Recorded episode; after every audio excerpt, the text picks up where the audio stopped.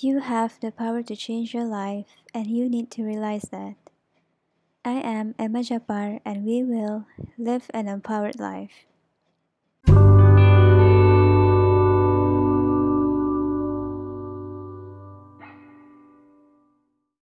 The art of waiting. This is a topic that I shouldn't be talking about because I can be a little impatient. Okay, fine, maybe more than a little.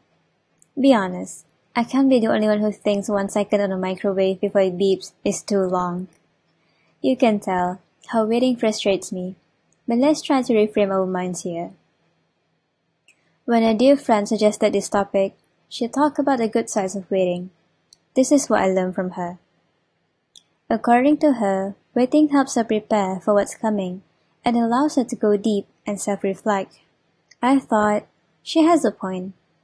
From the basics of life to the most complex ones, waiting has always been a part of it, whether we're conscious of it or not. Waiting is easy, only if the experience is less personal, but most times, we identify waiting as something hard. It is uncomfortable, inconvenient, and worse, it makes us face things about ourselves that we would rather avoid. It's harder when we are put in a position where waiting is our only option. We don't always have to wait and see the benefits of waiting, but in case you need it, here's why. Let's stop to ponder upon what was the point of waiting. Maybe it's not so much about the duration after all. Maybe it's about how we experience waiting. It's about what we choose to wait for and how we organize ourselves in the time and space we have been given.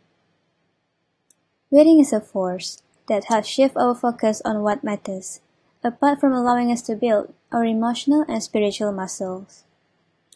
It's not all sunshine and rainbows while we're waiting, but that's a good thing, because only through the highs and lows that we get to connect with ourselves completely. How to be okay with waiting? Jason Farman suggested two ways. One is, of course, to keep in mind what is on the other side of waiting. The second, which blew me away, is to remind ourselves who is imposing the wait times on us and who benefit from the imposition. That being said, let's try to find meaning in the meantime. Let's see, waiting is our friend, not our enemy, even though we are inclined to resist it. Trust that whatever is coming is good for us, and definitely worth the wait. Let's make the world a better place, one sip at a time.